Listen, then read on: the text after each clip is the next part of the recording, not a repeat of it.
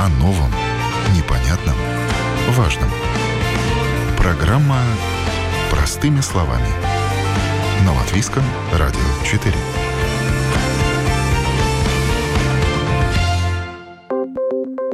Доброе утро. В эфире программа «Простыми словами» в студии Юлия Петрик. Банк Латвии представил новый макроэкономический прогноз на ближайшие годы. Как подчеркивается, прогноз был разработан все еще в условиях высокой неопределенности. Поэтому в очередной раз показатели состояния экономики могут быть оперативно пересмотрены, если что-то случится экстраординарное. Впрочем, если ничего внезапного не произойдет, то уже по итогам 2023 года инфляция составит 8,5%. Напомню, что по состоянию на начало этого года инфляция достигала 22%. А к нормальному уровню в 2,4% инфляция вернется, согласно данным Банка Латвии, в 2024 году. Учитывая длительное инфляционное давление, Европейский Центральный банк, напомню, поднимает э, базовую процентную ставку до тех пор, пока показатели инфляции не вернутся к 2%. И, как предполагается, будет держать ставку высокой до тех пор, пока это будет необходимо. Вероятно, очередное повышение ставки Европейского Центрального банка в конце июля не последнее, так как инфляция пока не достигла желаемых 2%. Напомню, что повышенная базовая нулевая процентная ставка влияет на платежи по кредитам. Но есть и хорошие новости. Банк Латвии прогнозирует небольшой рост экономики в 1,2%, и это больше, чем в предыдущем прогнозе, когда прогнозировался рост всего в полпроцента. Ну а подробнее о состоянии экономики Латвии поговорим с экономистом Банка Латвии. А, у нас сегодня в студии наш уже постоянный гость, главный экономист Банка Латвии Олег Красноперов. Доброе утро. Доброе утро. Конечно же, будем говорить об экономике Латвии. Банк Латвии представил скорректированный прогноз а, на этот год и, кстати, на последующий, то, как он видит развитие экономики с учетом ну, меняющихся обстоятельств, скажем так. Олег, ну, в общем-то, так посмотришь, э, вроде идем верной дорогой, если так можно сказать, инфляция снижается, а экономика растет, пусть не намного, но растет. Мы даже не в кризисе, согласно оперативным данным. В целом все выглядит более-менее прилично.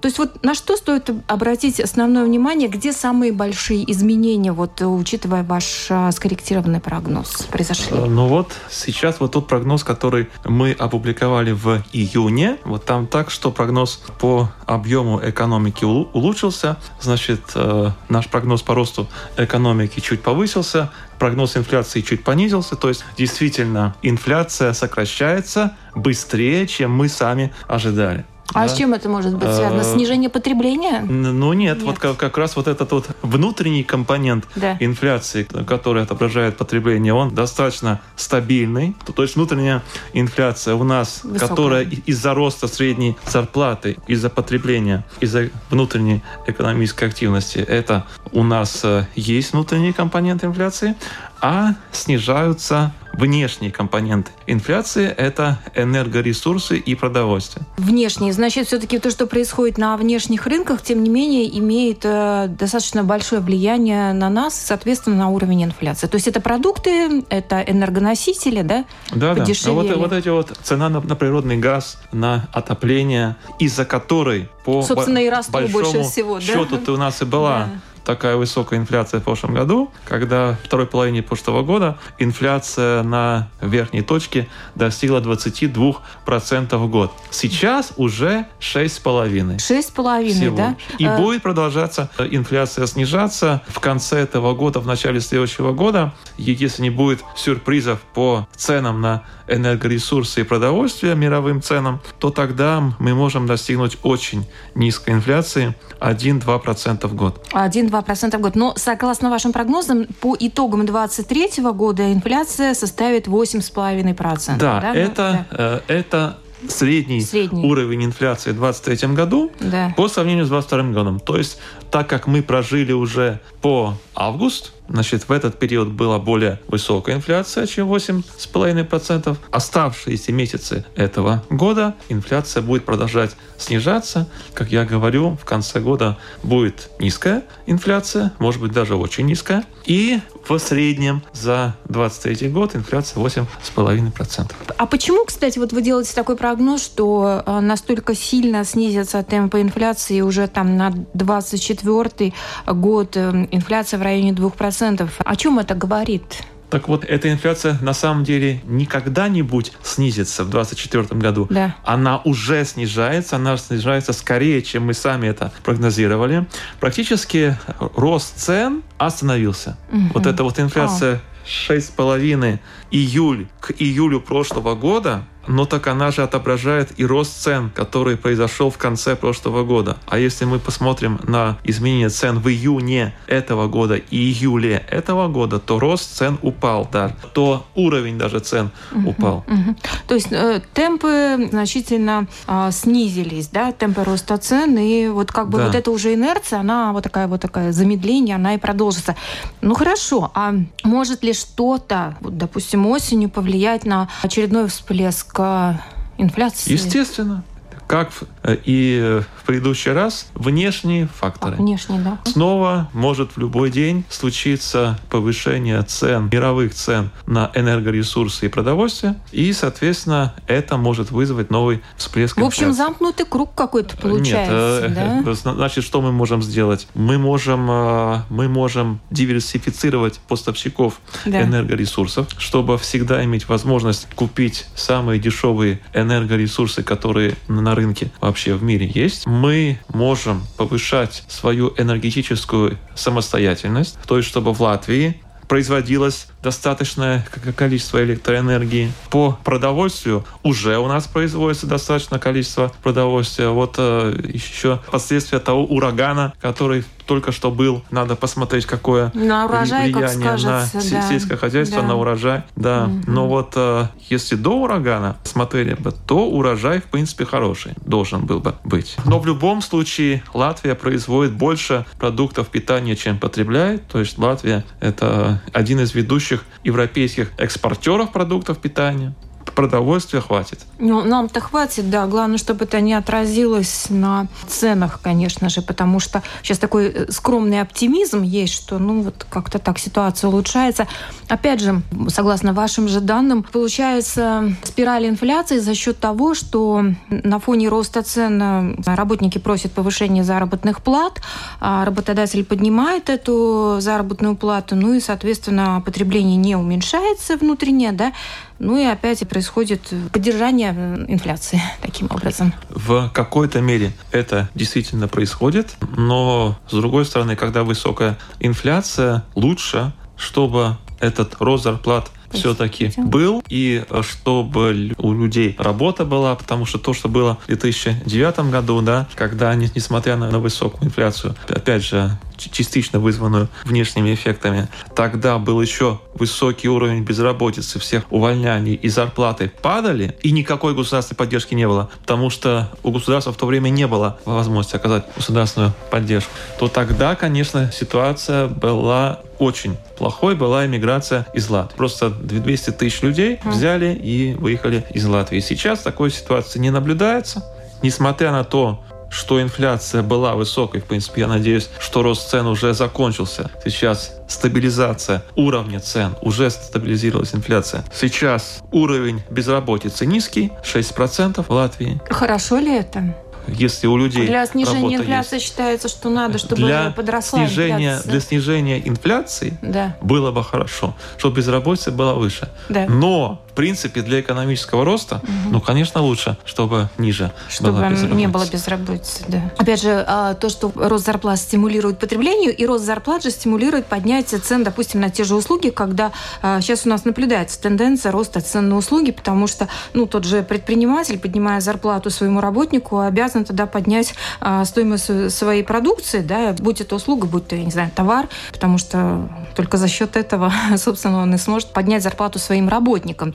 Ну вот, на мой взгляд, все-таки это, конечно, поддерживает уровень инфляции. Но опять же, если, допустим, инфляция снижается по миру, что можно сказать о других странах? А там тоже такое же наблюдается снижение инфляции? Ну, вообще, да. Сейчас средний уровень инфляции по еврозоне да. около 5%, в Латвии 6,5%. Почему отличие полтора процентных пункта? Потому что в, в июле у нас изменились системы оплаты подключения электричества. Да. Вот это повысило инфляцию в Латвии почти на 1 процентный пункт. Это много. Да. Если бы если бы система оплаты электричества осталась бы на прежнем уровне, тогда бы уровень инфляции в Латвии уже бы сравнялся бы ну, почти э, со средним уровнем еврозоны. Вот вопрос, насколько ответственны такие шаги. Э, допустим, а тот же регулятор утверждает такие тарифы, ведь должно, или Министерство экономики, кто-то же должен делать прогноз, как это отразится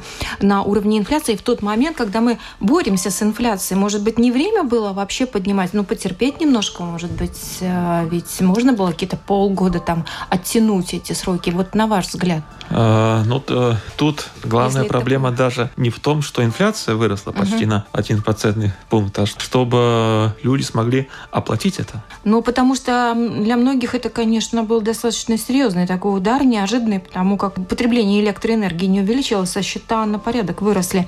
А, вопрос еще такой. Значит, если снижается инфляция в других странах Европы, ну, мы знаем, что Европейский центральный банк э, уже превращается в некую проблему, поднимает регулярно уже в течение года процентную ставку. Последнее поднятие было 27 июля, со 2 августа новая процентная ставка 4,25 и по депозитам 3,75. Да? Ну, в любом случае около 4%. И это, наверное, не последнее повышение, пока не достигнет инфляция 2%. Да?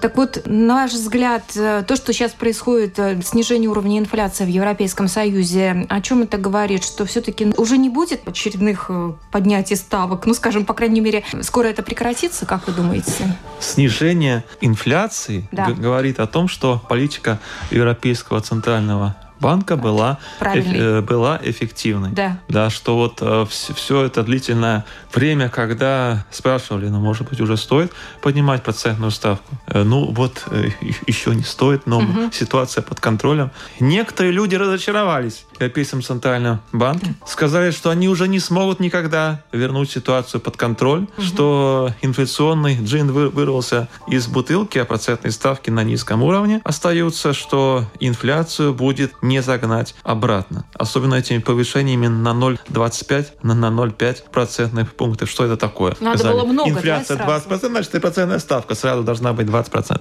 Нет. А вот мы видим, что вот эти постепенные повышения процентных ставок на 0,5, на 0,25, они в том числе способствовали обузданию инфляции. Инфляция достаточно быстро сокращается во всех странах еврозоны, в том числе и в Латвии. Это реально, что в 2024-2025 году инфляция уже будет на уровне 2% в год. Еще тут э, важно заметить, что какое-то время процентные ставки, скорее всего, будут оставаться на достаточно высоком уровне. Я думаю, что мы точно не вернемся к тому положению дел, когда у нас была эта процентная ставка просто отрицательная, даже ставка Европейского центрального банка, что нужно было стимулировать экономическую активность, даже повышать нужно было инфляции за прошедшие 10 лет да, до 2021 года. Сейчас, я думаю, ну, нормальный уровень процентной ставки 2-3%. Сейчас мы немножко превысили этот нормальный уровень процентной ставки.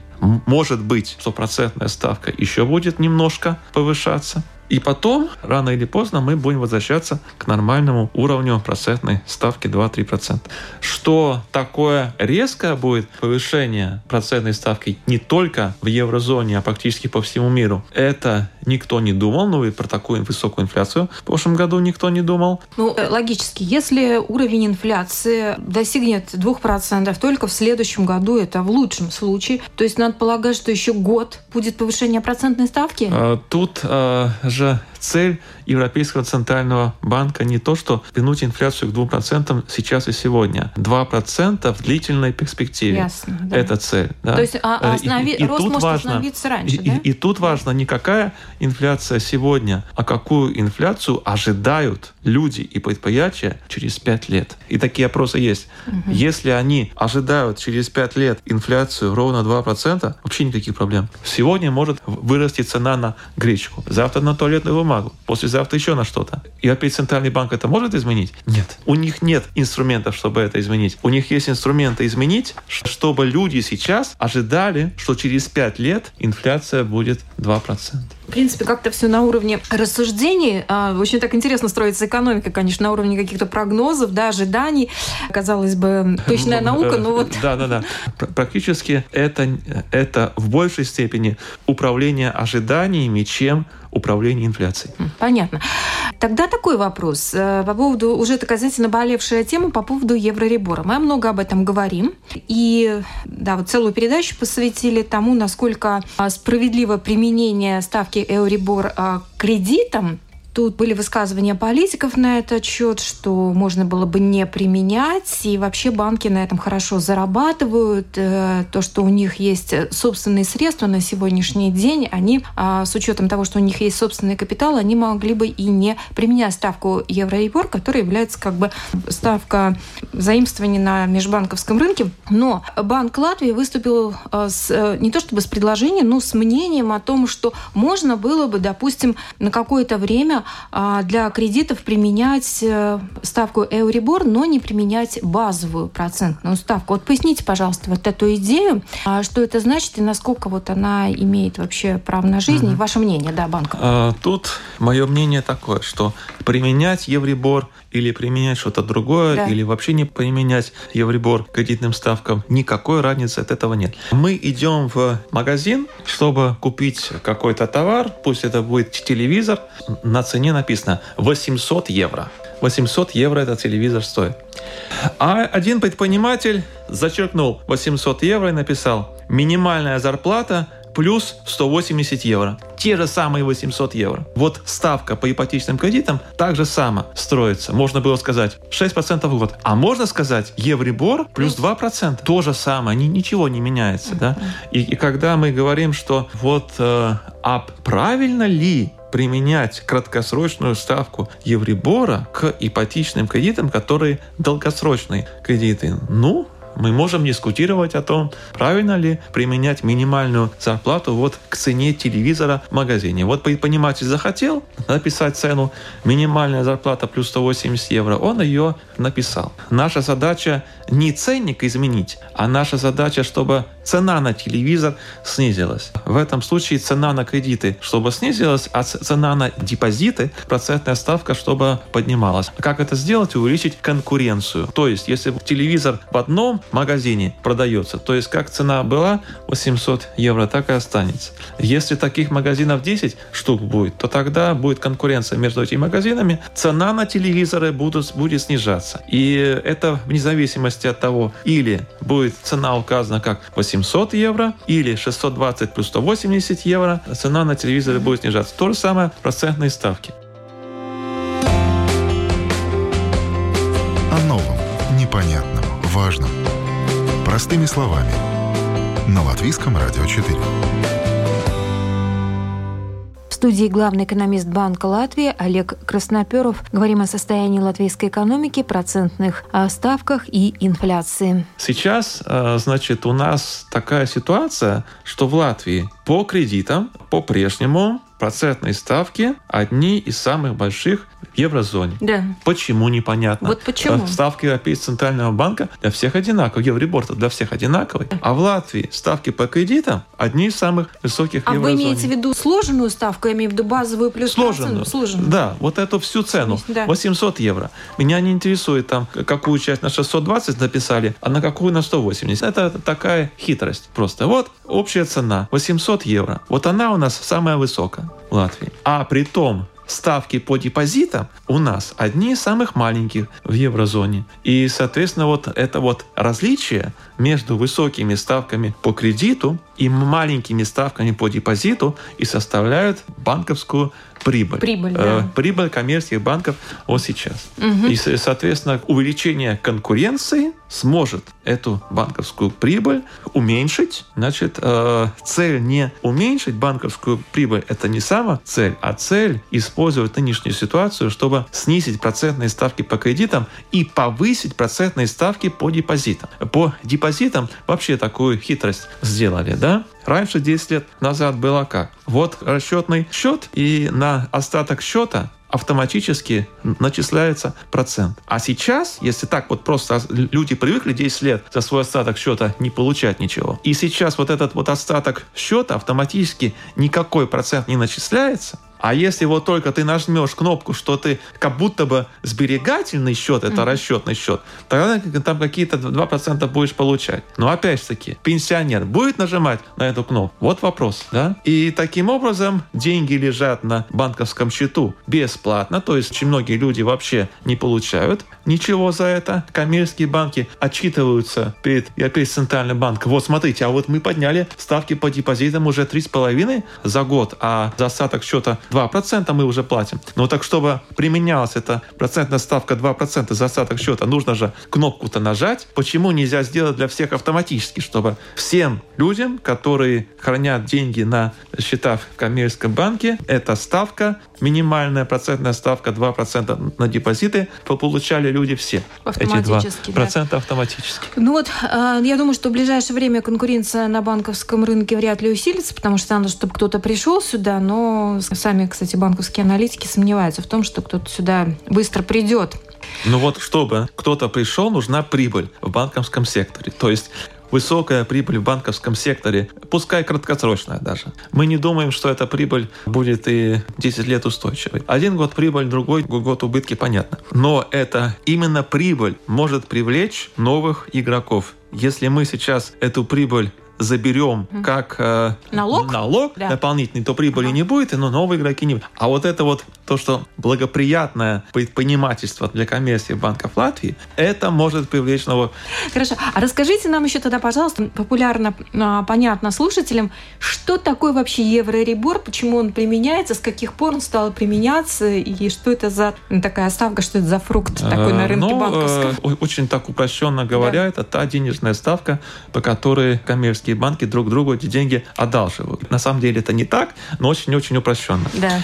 И на самом деле, значит, эта ставка по большому счету определяется ставкой Европейского центрального банка, да, то есть Европейский центральный банк, меняя свою ставку, это меняет Евробор. А, ну, а как же вот такое высказывание политиков о том, что у банков есть собственные средства на сегодняшний день, да, и, собственно, они ничего там не заимствуют, и тогда это Евробор, в принципе, идет в прибыль у них напрямую. Ну, так это же так вот есть, да? та ситуация, что телевизор стоит 800 евро. Да.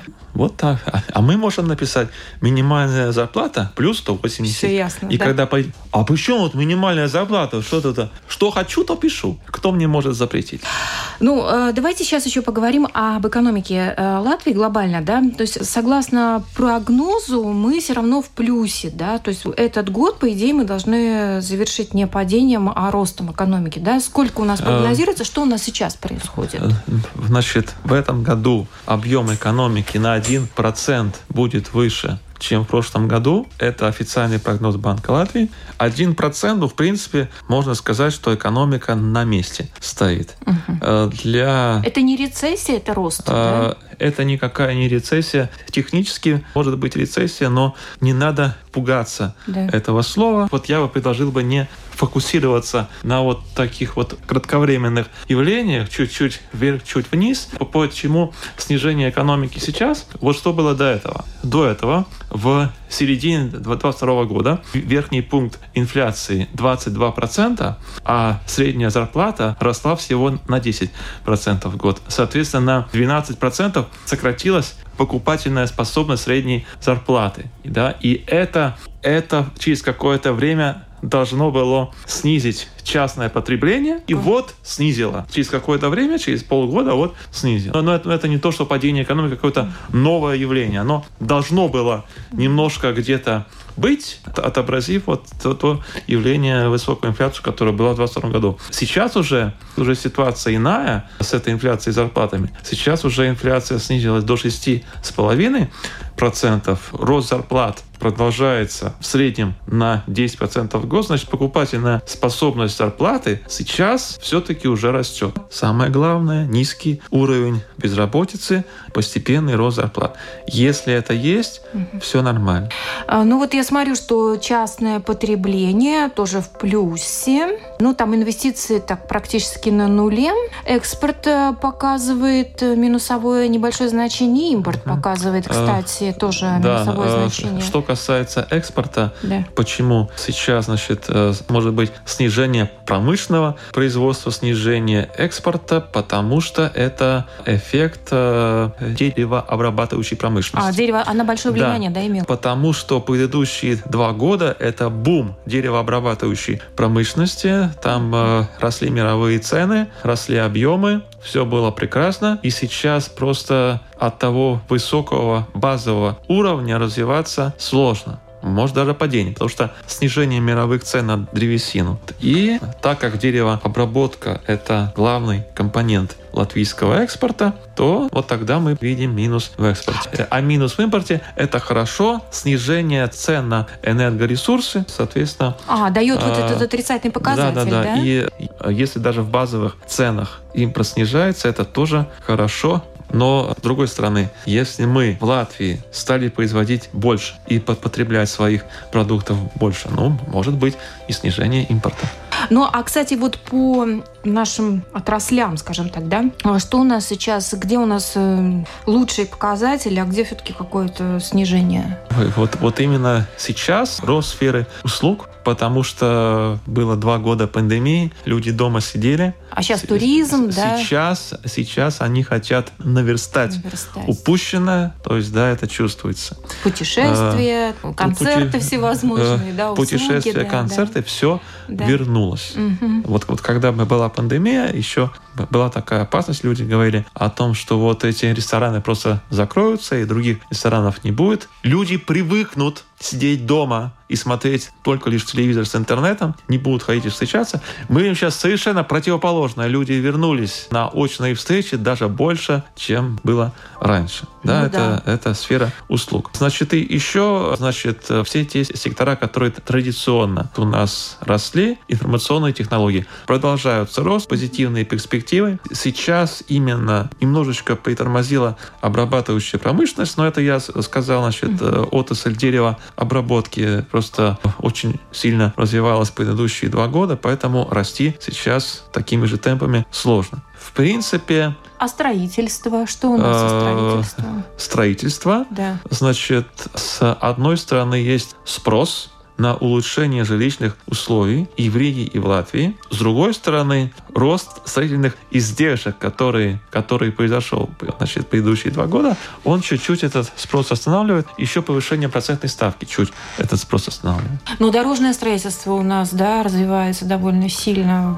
Есть же заказы, и как бы это, наверное, поддерживает экономику. Ну, конечно. Rail Baltic, да. там, да, все да. это, естественно, сильно влияет. Давайте еще поговорим о том, что, учитывая все обстоятельства, что у нас сейчас происходит с кредитами государства, с государственным долгом, а растет ли он, да, вот угу. какова здесь ситуация? Здесь ситуация достаточно устойчива. Государственный долг Латвии э, около 40% от внутреннего волового продукта. В целом по еврозоне, по Европе это нормальный, хороший показатель, устойчивый. Еще год-два года назад государственный долг был чуть выше. Э, был 45-50%. В том числе высокая инфляция помогла снизить государственный долг в процентах от объема экономики. Потому что же инфляция повышает объем экономики в денежном выражении, соответственно, государственный долг как процент от объема экономики снизился. 40%. Государственный долг будет продолжать оставаться на этом же уровне примерно, и в последующие годы чуть будет снижаться, как процент от объема экономики. Здесь все устойчиво.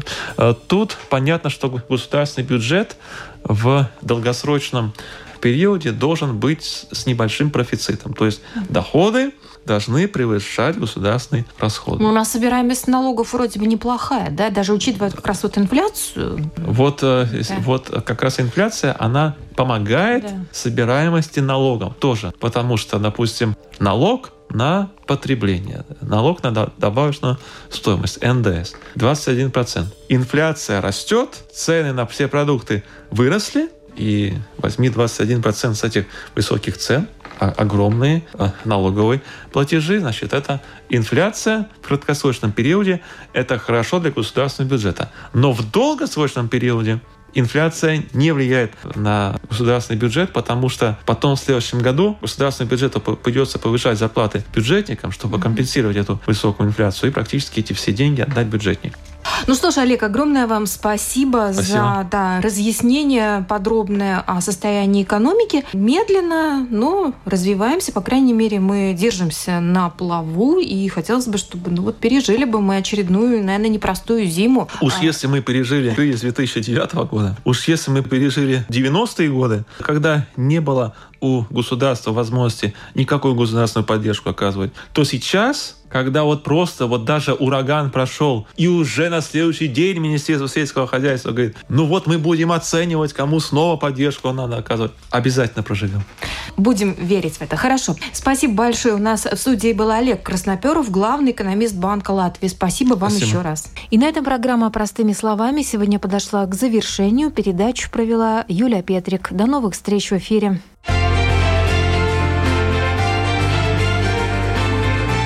Новом, непонятном, важном. Простыми словами. На Латвийском радио 4.